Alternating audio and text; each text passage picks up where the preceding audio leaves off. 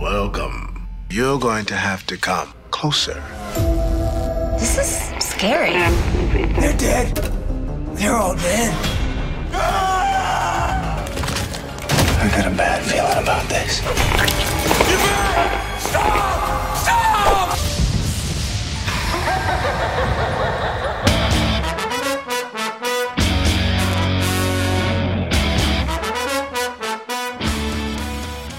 Witamy bardzo serdecznie w kolejnym odcinku podcastu Radio SK.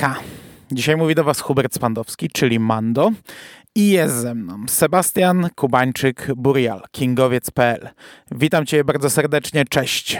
Witam Was bardzo serdecznie, witam wszystkich słuchaczy.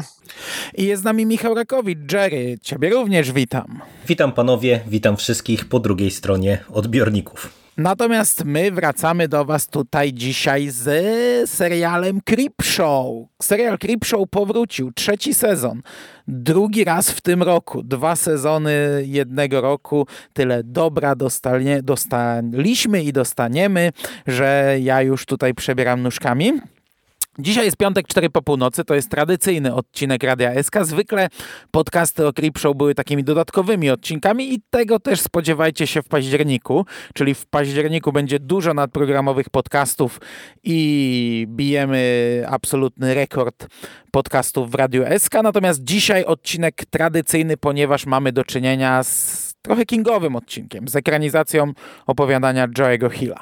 I pozwólcie panowie jeszcze, zanim przejdziemy do treści, ja tradycyjnie 2 zdania o twórcach. Z każdym odcinkiem będzie tego coraz mniej, bo nie dostajemy tu żadnego nowego nazwiska. Ani w tym segmencie, ani w następnym. I mówimy o segmencie Moms, czyli ekranizacji opowiadania Chryzantemy Mamy. Wyreżyserował je Rusty Kandif, który w zasadzie na swoim koncie nie ma nic, co bym znał. Oprócz segmentu z 2. sezonu Creepshow, i znów muszę ten tytuł powiedzieć, Sibling Rivalry, czyli ten o tym wilkołaku, bodajże to było wilkołaku, ten szkolny odcinek. Z rodzeństwem, tak? No, z rodzeństwem. Natomiast scenariusz napisali Greg Nicotero i współscenarzystą jest David J. Shaw. Chyba jedyne nazwisko dzisiaj, i to biorąc pod uwagę zarówno reżyserów, scenarzystów, jak i aktorów, który ma w swoim dorobku coś horrorowego. On zrobił Krwawe Wzgórza, on zrobił 2 odcinki Mistrzów Horroru, We All Scream for Ice Cream i Pick Me Up, zrobił Teksańską Masakrę Piłą Mechaniczną 3 i Teksańską Masakrę Piłą Mechaniczną Początek, Kruka, Kritersów 3, Kritersów 4. Zagrał w Lśnieniu Gerisa, w 3. odcinku zagrał ducha, czyli taka, wiecie, rola życia. Natomiast my go znamy z odcinka Finger, czyli to jest 1. sezon, bodajże 2. odcinek, dość dobry, z tego co pamiętam, segment.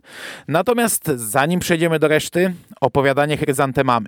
Myśmy z Jerrym nagrywali serię podcastów, przesłuchałem to, wróciłem do opowiadania, wypowiedzieliśmy się raczej dość szczegółowo. Ty, Burial, nie miałeś szansy się wypowiedzieć. Odświeżałeś opowiadanie? Nie, lubisz je? Znaczy nie, czy też dobrze wspominasz? Nie odświeżałem, ale wspominam tak jak cały ten zbiór w sumie, no tak... Ja nie byłem, w sumie to tutaj na antenie jeszcze nie mówiłem na ten temat, ale to ogólnie ten zbiór mnie nie powalił tak... Totalnie, tak jakbym miał. Jednak upiory XX wieku zostają na czołówce, nie zostały zdeklasowane. I to jest taki, jak to w całym zbiorze opowiadań, jak dla mnie. No to ja wam powiem, że ja odświeżyłem ten tekst. Ty, Jerry, odświeżałeś czy nie? Nie, ja raczej się trzymam ostatnio tego, żeby nie wracać do tych tekstów źródłowych przed seansem, a po seansie nie miałem zwyczajnie czasu. A poza tym no też... Tak. W sumie ja pamiętam bardzo dobrze to opowiadanie, bo to jest jednak no, relatywnie niedawno wydany zbiór, także też niespecjalnie nawet miałem ochotę, żeby do tego wracać. Nasze zdanie było takie raczej miałkie i ja wam powiem, że ja nie zmieniłem zdania, a nawet chyba jeszcze gorzej oceniam to opowiadanie. Nie podobała mi się narracja, napchane, naciapkane tego tam tyle, że po prostu aż się wylewało brzegami, ale ja byłem pełen optymizmu, bo... Te elementy tego body horroru, te elementy tych roślin ludzkich, no to wiecie, to mogło się sprawdzić bardzo dobrze w Creepshow.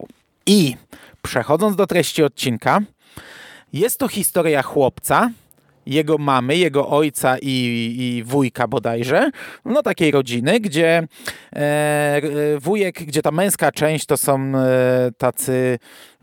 nacjonaliści. Amerykańscy nacjonaliści. Patrioci. No właśnie, no właśnie.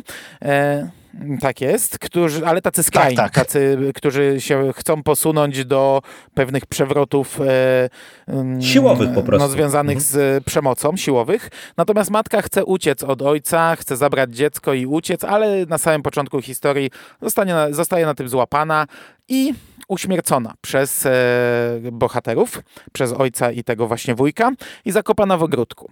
I nasz syn sadzi w tym ogródku tytułowe chryzantemamy. No i ja wam powiem, że już na tym etapie, zanim jeszcze przejdę dalej, ja byłem pozytywnie nastawiony, bo wykrojono z tego opowiadania całą tę watę niepotrzebną. Uproszczono to, wycięto te wątki chociażby tego targowiska, kupienia tych chryzantemam, uproszczono bardzo mocno to zabójstwo matki, dodano wątek tego, że ona była taką fanatyczką tego ogrodu, tego nie było tam, dodano to, że ją zakopano w ogrodzie i te kwiaty, one nie są jakoś chyba nadprzyrodzone, po prostu zostały posadzone na jej grobie. Mnie się to podobało, takie bardzo mocne uproszczenie tego, czyli wywalenie wszystkiego tego, co mi się w zasadzie w opowiadaniu nie podobało. Coś tu chcecie dodać, czy mam jechać dalej? Znaczy mi się wydaje, że to jest największy plus tego segmentu, to uproszczenie.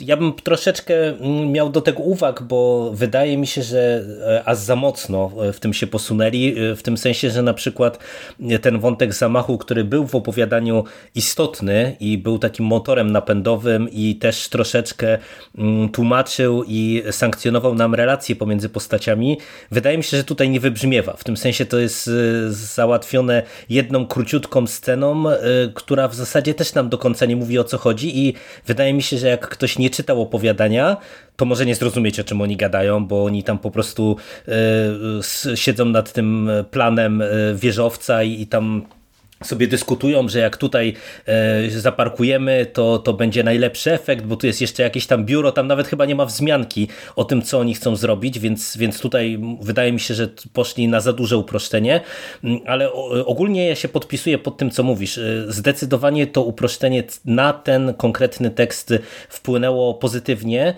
no bo po prostu ja nawet bym nie powiedział, że tam było dużo tej waty, tylko tam było niepotrzebnie to wszystko skomplikowane. Przecież tutaj na przykład cały ten wątek tej matki i tej choroby jakiejś rodzinnej, czy tej tajemnicy rodzinnej, to tego w ogóle tu nie ma, nie?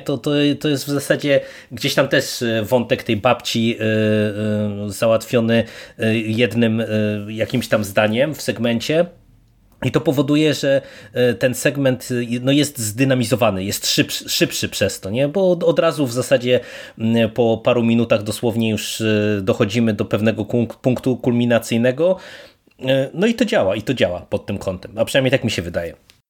Jeśli o mnie chodzi, to może powiedz już tam dalej, jeżeli masz taki plan, i ja tak podsumuję całościowo, bo tak wydaje mi się, że moja opinia będzie bardziej pasowała do takiego podsumowania całości, a nie tylko tego takiego wstępu. No dobra, no to jeśli chodzi o dalszą część, to ja byłem zadowolony na tym etapie, właśnie dlatego, że to mi pasowało do Creepshow. Pomimo tego, że z samego opowiadania naprawdę bardzo dużo zostało wyrzucone i jako ekranizacja, no można mieć uwagi, jako ekranizacja w tym konkretnym serialu jest to zrozumiałe jak dla mnie, ale no liczyłem, że trochę bardziej popłyną, gdy przejdziemy do tej makabry, gdy przejdziemy do tych roślinek, gdy przejdziemy do tych kwiatów z głowami matki, gdzieś tam zasadzonych głów.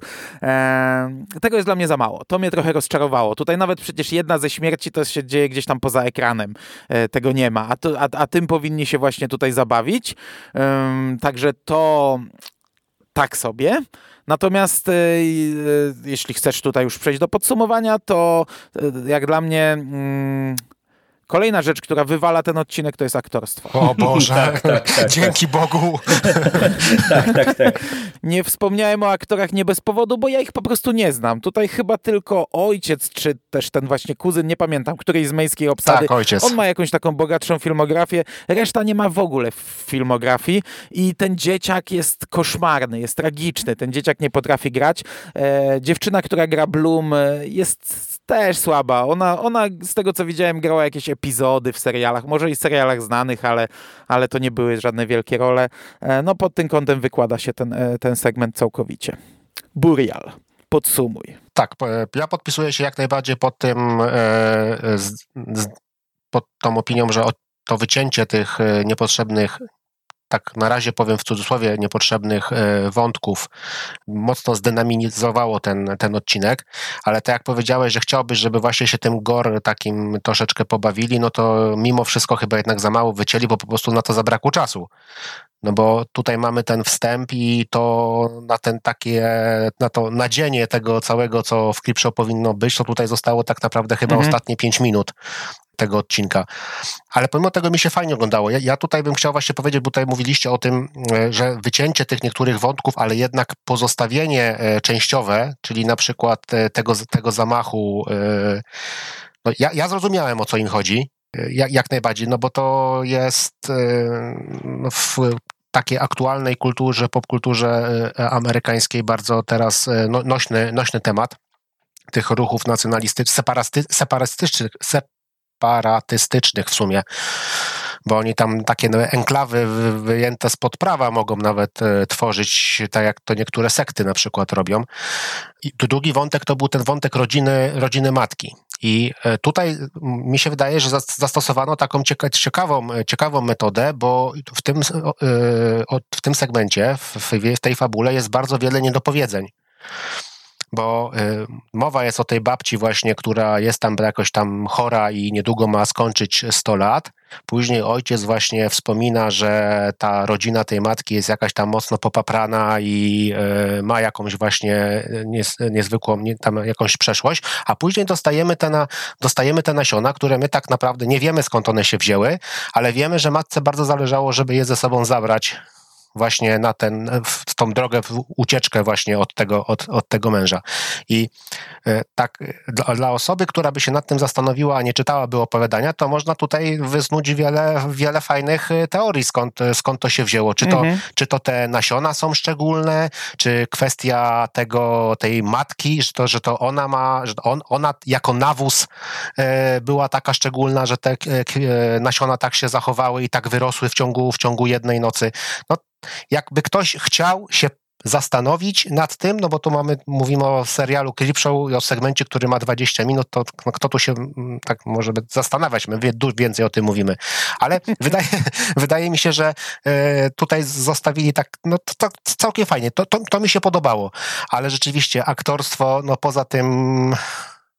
No o tym ojcem, no on rzeczywiście miał jakieś tam większe role w tych filmach, ale on po prostu też za bardzo tutaj nie miał co pokazać tak naprawdę, bo też na to nie miał czasu i to rzeczywiście tak naprawdę obniża ocenę tego odcinka chyba o 2 punkty w moim przypadku, także zostaje po prostu średnio, ale ten motyw taki właśnie, jak tam to ciało jest odwracane, tej Bloom i te wrosty i tak dalej, całkiem no. Fajne.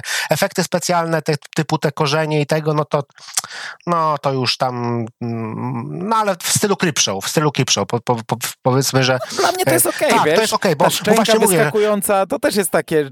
kiczowate, mocno creepshowowe. W poprzednich sezonach się nie czepialiśmy, nawet chwaliliśmy takie te właśnie, nie wiem jak to powiedzieć, takie te klasyczne efekty specjalne, czyli no nie komputerowe, ale takie właśnie klasyczne z lat 80. w stylu Stana Wilsona. Ja uważam, że całkiem spoko. Ja się przy tym odcinku dobrze się bawiłem, ale to mam nadzieję, że poziom będzie wyższy. No ja to byłem przede wszystkim ciekaw, czy wspomnicie o tym aktorstwie, bo ja prywatnie po seansie Tomando napisałem, że mi aktorstwo w dużej mierze wykłada ten odcinek, bo ta główna aktorka to grała na poziomie taniego porno, tylko no, to niestety nie było porno, więc no, nie jestem w stanie pojąć, co tu się zadziało pod tym kątem. Ten dzieciak był fatalny, no i to po prostu w dużej mierze mi psuło seans, bo mi się to po prostu naprawdę źle oglądało. Plus, no niestety, tak jak ja jestem w stanie docenić znowu robotę przy efektach specjalnych, no to tu, Burial, masz dużo racji, że pomimo tego, że dużo rzeczy wycięto, to jednak tego jest trochę za mało, bo ja rozumiem, że to musi być finał, no bo jednak z punktu widzenia Creepshow i tej kary, która ma spaść na bohaterów, jak to często w segmentach Creepshow bywa, no to powinien być to finał, ale z drugiej strony no trochę jak sprowadzimy to do tych ostatnich kilku minut, no to wiecie, to zostaje nam dużo tego gadania, chodzenia, smęcenia i to jest w sumie taki bardzo statyczny odcinek, nie? A właśnie w powiązaniu z tą słabą grą aktorską, no to wszystko powoduje, że no ja całościowo nie jestem zadowolony z tego segmentu i raczej oceniam go nisko. Pomimo tego, że sam ten motyw pod kątem właśnie efektów specjalnych i tego, jak to zostało na ekranie zaprezentowane, tych chryzantem mam, to mi się podobało, ale to za mało, żebym, mówię, jakoś to dobrze ocenił całościowo. No okej, no to się zgadzamy. Mniej więcej, bo dla mnie to też nie są żadne szczyty. Może nie oceniam jakoś bardzo nisko, ale przeciętnie. I trochę rzeczy bym tutaj wymienił. Natomiast drugi segment, tutaj podejrzewam, że możemy się nie zgadzać. Queen Bee, reżyseria Greg Nicotero, scenariusz dwóch panów, Eric Sandoval i Michael Rosalette. To są panowie, którzy w zasadzie prawie nic nie zrobili. A przynajmniej ja nic nie kojarzę. Ten drugi ma na swoim koncie fantastyczny film, o którym już wspominałem w tych podcastach, ale jego tytuł mi się bardzo podoba. Dude Bro Party Massacre, część trzecia. Natomiast obaj odpowiadają za segment Dead and Breakfast z drugiego sezonu, drugi odcinek. Segment, który ja wspominam całkiem nieźle. I tutaj, jeśli chodzi o nazwiska, ponownie aktorsko to są no-name'y. Tym razem nawet nie masz jednego nazwiska, które miałbyś, tak jak tam miałeś chociaż ojca, którego twoja twarz wygląda znajomo. Wiesz co, Debra, główna aktorka, grała w Cobra Kai. I to jest taka rozpoznawalna z tego serialu postać. Ojejku, już wiem kogo, dobra. A tak to mamy trójkę bohaterów, Debrę, Trenis i Carlosa, z czego Trenis i Carlos to są debiutanci. Jedno z nich, nie pamiętam, które zagrało tylko tutaj, a drugie ma dwa tytuły na IMDb, z tym, że drugie to jest tam jeszcze chyba nie miało premiery. Regina, czyli taka, za chwilę przejdę tutaj do opisu. Ja jej w ogóle nie znalazłem. IMDb nie znajduje mi tej aktorki w Jak ogóle. To nie pokazuje? No ona pokazuje, że grała w Lovecraft County na przykład. Aha, no to miałeś więcej szczęścia. Mi nie znalazło. Matkę znalazłem, ale nic nie kojarzyłem. Natomiast tu mamy jeszcze ochroniarza, to ci powiem, że to jest, on ma najlepszą filmografię, bo to jest kaskader i on grał w Wandavision, w Luke'u Cage'u, w dwóch Avengersach, w Wojnie bez granic i w Endgame, grał w Czarnej Panterze, czyli kurczę zaliczył kino superbohaterskie z ostatniej dekady na różnych płaszczyznach, no ale jako kaskader, nie? Czarnoskóry kaskader i tutaj też po prostu spada ze schodów. No i to tyle, jeśli chodzi o nazwiska. Nic kompletnie, co by się tutaj gdzieś w ogóle kojarzyło, no oprócz Grega Nicotero, reżysera. Natomiast sam odcinek to jest historia trójki dzieciaków, którzy są wielkimi fanami Reginy, piosenkarki popowej, która jest w zaawansowanej ciąży i ma urodzić dziecko. I to jest, wiecie, wszelkie tam pudelki, wszelkie tabloidy trąbią o tym, ploteczki i tak dalej. Nikt nie wie, gdzie dojdzie do porodu i tak dalej. Każdy o tym tutaj mówi. Natomiast nasi bohaterowie wiedzą, gdzie dojdzie do porodu, ponieważ matka głównej bohaterki pracuje w szpitalu, który został zamknięty tego dnia, bo właśnie całe piętro zostało zamknięte. Matka wróciła szybciej do domu z pracy, bo ma być poród Reginy. I nasi bohaterowie stwierdzają, że oni tam pójdą i zobaczą swoją idolkę i zobaczą jej dziecko. Natomiast na miejscu okazuje się, że tam są różne dziwne rzeczy. Wywozi się jakieś trupy, piętro jest zamknięte, wszyscy pielęgniarze mają zielone oczy i chodzą niczym w inwazji porywaczy ciał. A im dalej, tym bardziej dziwnie, bo robią się jakieś kokony, owady, cuda na kiju, przejmowanie ciał, morderstwa i tak dalej, i tak dalej. Czy chcecie teraz przejąć głos, czy znów mam podsumować i oddać? Nie, no to ja powiem, że tutaj no, aktorsko jest podobnie, jest też słabo i jedynym najlepszym w sumie dla mnie elementem tego filmu to jest sam szpital, Haddonfield Myers. Takie fajne nawiązanie do Halloween. Fajne, ale już tak jakby cię łopatą w twarz uderzyli. Tak, musieli Myers dodać, tak?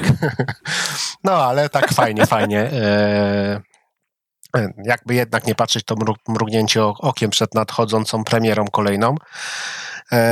Ale samo to, no to też aktorsko tutaj będę się mocno czepiał. Jeżeli chodzi o fabularnie, ja nie wiem, ja mam wrażenie, że mi się po prostu te młodzieżowe odcinki jakoś tak średnio podobają, bo ten, który wspominałeś o tym rodzeństwie, ten Sibling Rivalry, też ja tak średnio chyba do samej fabuły, bo sam motyw tam był całkiem spoko. Tutaj z kolei dochodzimy też do efektów specjalnych, no to są tak powiedzmy na tym samym poziomie, co w pierwszym tym segmencie. Jest tego trochę więcej, to jest może zaleta, że jest tego jednak trochę więcej, mam wrażenie. Twist jakoś też nie robi jakiegoś specjalnego wrażenia. O kurczę, to ja wam powiem, że na mnie zrobił. Ja wam powiem, że ja jestem bardzo zadowolony z tego segmentu. Uchachałem się na nim, oglądałem go z bananem na twarzy. Już od samej pierwszej sceny, gdy oni się kłócą, kto jest fanem numer 1, a kto jest fanem numer 2, to po prostu wiesz, jakbym widział siebie i Buriala, nie? Przepychających się, kto tutaj jest większym fanem. Potem, gdy wchodzimy do tego szpitala, no tam jest tak kiczowato, tak tandetnie, nie? Te wszystkie, ci ludzie z tymi świecącymi na zielono oczami, no to jest po prostu taki kicz, nie? Ale mnie to bawiło i tak w pewnej chwili sobie pomyślałem, kurde, jest to tak nienaturalne zachowanie tych dzieciaków, nie? Widzą trupy, widzą te dziwactwa, a mimo to tam chodzą, cuda na kiju robią, ale tak sobie też pomyślałem, kurde, jakbyśmy byli w miejscu, gdzie jest Stephen King, to nieważne, co by się działo i tak byśmy biegli i jarali się i się cieszyli, a jak dochodzi do tego finałowego twistu, gdzie znów to fanostwo wychodzi na pierwszy plan, to ja miałem banana na twarzy. Może ja po prostu nie chcę przyjąć do wiadomości tego, że na tym to miałoby polegać. To było dla mnie fajne i te efekty. Ja właśnie mam wrażenie, że ich jest tutaj naprawdę dużo więcej niż w pierwszym odcinku i że w tym odcinku się pobawili. Przekroczyli pewną granicę jakoś tak. No, do tego jest, wiesz, walą nam w twarz tą przemianą Reginy, tą przemianą tego szpitala. Na końcu to tam już, wiesz, jest tego pełno, jakieś kokony, jakieś cuda na kiju, to co ona niesie, to dziecko. No dla mnie to jest fajne. Ja się na tym bawiłem. To jest dla mnie taka trochę esencja Creepshow. Znaczy no efekty rzeczywiście, efektów tak jak mówię, tak powiedziałem, no było więcej, to tutaj pod tym względem wypadło lepiej, bo to nie było te ostatnie 5 minut, tylko było rozłożone na połowę odcinka tak naprawdę, bo tam była najpierw ta przemiana, później trochę ucieczki i ten finał przy tym plastrze miodu tak naprawdę i tych larwach, które się tam żywią i pewnie mają się wykluć wkrótce. No. Dzieci Królowej. No to tyle ode mnie. No to ja jestem w tym gronie, o którym ty, Mando, wspomniałeś, że się raczej nie będziemy zgadzać, bo ja się bardzo mocno rozczarowałem. I wydaje mi się, że ten segment nie jest dobry. I zacznę od pozytywów. Bardzo podobał mi się finał. Bardzo mocno w stylu Creepshow. I też się uśmiechnąłem, bo tak jak ty wspomniałeś, że to jakbyście wy mieli przepychankę pomiędzy sobą, to też trochę miałem taką refleksję, nie? Że to jest właśnie taki ładny obraz fanostwa, takiego skrajnego. I to mi się naprawdę podobało. To było naprawdę coś fajnego. też niezłe i jestem w stanie to docenić.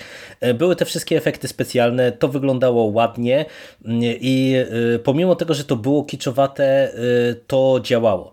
Natomiast niestety dla mnie ten odcinek jest nędzny, bo mam wrażenie, że powiedzieć, że fabuła w nim jest pretekstowa, to jest nic nie powiedzieć.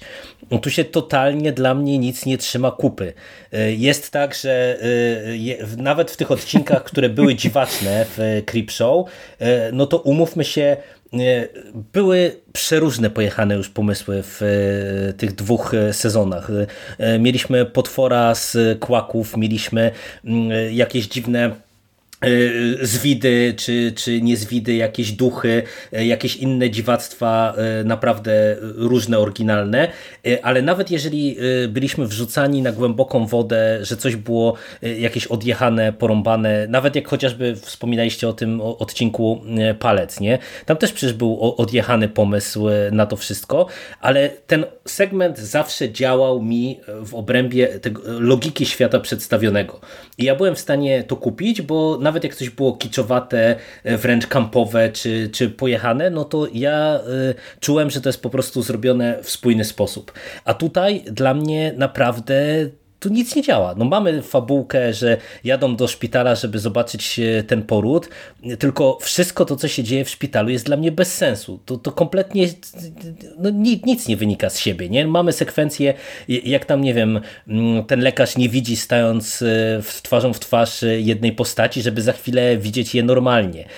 Widzimy, że czasem można się spod tego wyrwać, czasem za chwilę to jakoś nie działa. Cała ta przemiana jest dla mnie bez sensu i ja tego nie rozumiem, co tam się tak naprawdę zadziało, tym bardziej, że teoretycznie mamy pokazane, że to jest tylko jakiś etap przejściowy i zaraz pewnie wszystko wróci do normy. No nie wiem, dla mnie to jest taki odcinek, który był napisany pod całkiem spoko pomysł, czyli gwiazda, która w przypadku której dochodzi do jakiejś tam przemiany, tylko no nikt nie napisał scenariusza, no po prostu. I naprawdę, no ja uważam, że to jest słaby segment i tak przechodząc trochę do podsumowania całości, to ja wam powiem, że ja się chyba tak bardzo żadnym odcinkiem Creepshow do tej pory nie rozczarowałem. No ja chyba uważam, że całościowo to otwarcie trzeciego sezonu to jest najgorszy odcinek Creepshow, jaki do tej pory dostaliśmy.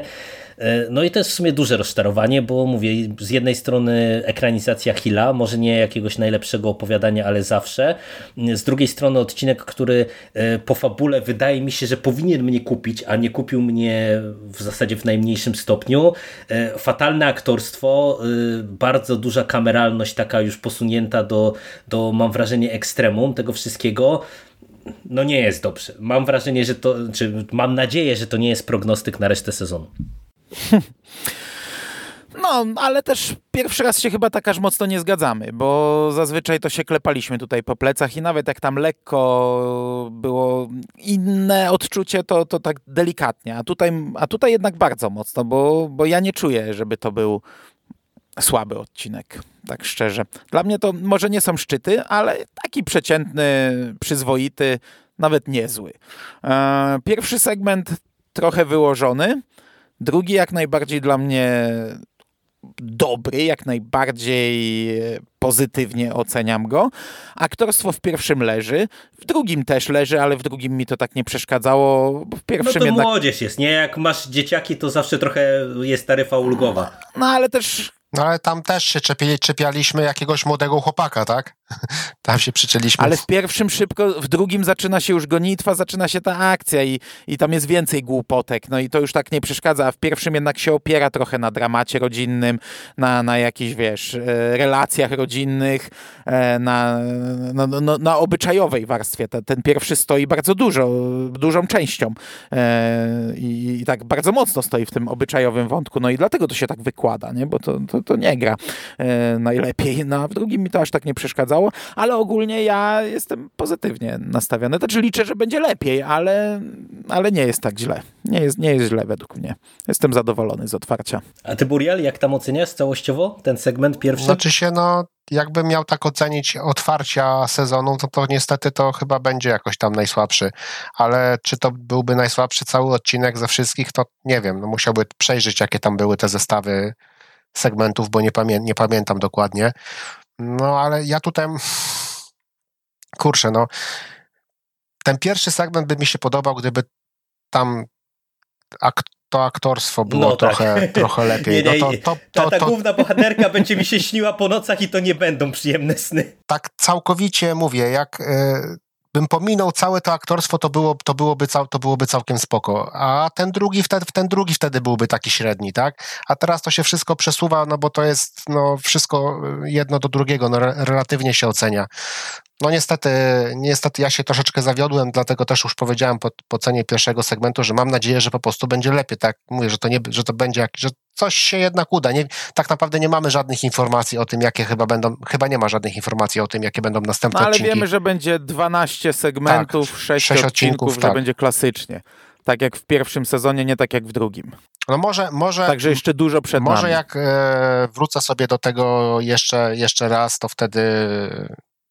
jakoś inaczej ten odbiór będzie, ale teraz troszeczkę się zawiodłem. No chyba, w sumie nie wiem, czy najsłabsza ekranizacja Hilla, bo było jeszcze w Wysokiej Trawie. No ale jedna ze słabszych ekranizacji Hilla na razie. No dobra. Dobra, to wiecie co, mam nadzieję, że usłyszymy się jeszcze w tym tygodniu w jakimś nadprogramowym odcinku, bo z punktu widzenia słuchaczy drugi odcinek już jest dostępny i myślę, że ja już go obejrzałem w momencie, gdy słuchacze słuchają tego odcinka, więc mam nadzieję, że nagramy na dniach, jak się uda, a może się nie udać w sumie, bo w weekend Jerry'ego nie ma. A natomiast ja wam dziękuję bardzo za tę rozmowę i będziemy się żegnać. Dzięki, chłopaki. Dzięki, do usłyszenia. Dziękuję, do usłyszenia. Do usłyszenia, cześć.